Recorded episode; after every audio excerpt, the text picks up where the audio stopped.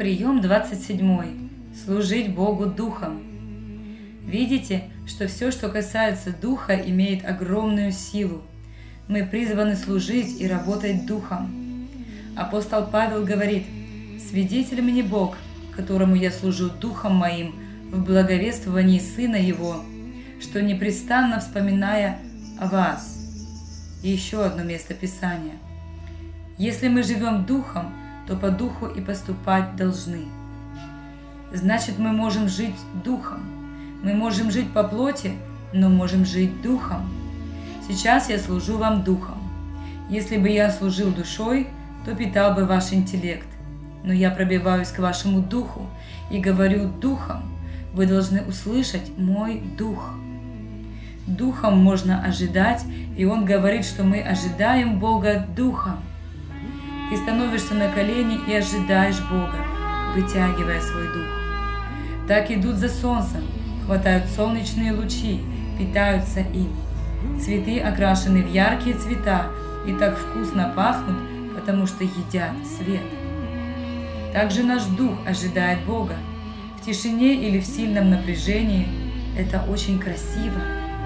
Вот почему Господь называет свою церковь садом. Представьте себе, мы раскрываем свои лепестки Духа и ожидаем Бога Духом. Петь Духом не обязательно на иных языках. Мы можем петь пророчество. Я наслаждаюсь, когда пою Духом пророчества. Попробуйте петь ваши молитвы. Давайте разнообразим наш духовный опыт. Подарим Богу сюрпризы. Мне нравятся цветные кораллы. Они ловят планктон своими щупальцами. И наш дух ловит свет, ловит откровения Божии, ловит лики ангелов. Учитесь ловить в духе, научитесь обнажать свой дух. Нам нужно сделать дух эластичным. Обнажайте дух. Когда ты выходишь из себя, ты вылезаешь из своего панциря.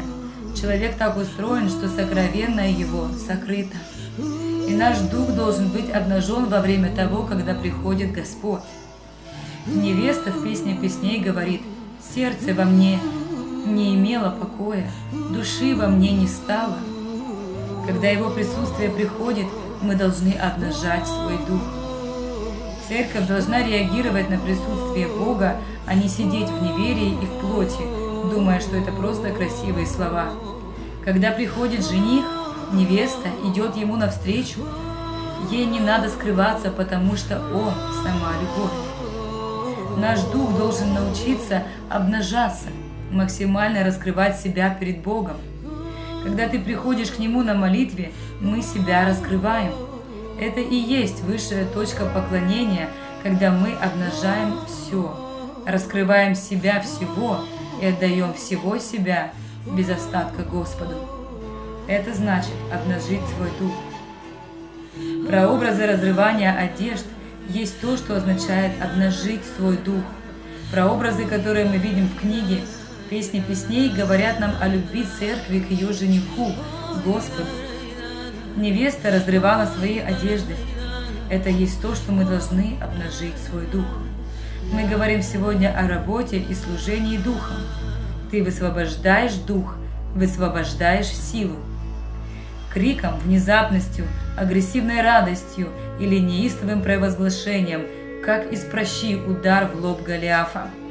Мы призваны служить Богу Духом, служить Богу Духом, Духом, не интеллектом, не плотью, служить Богу Духом.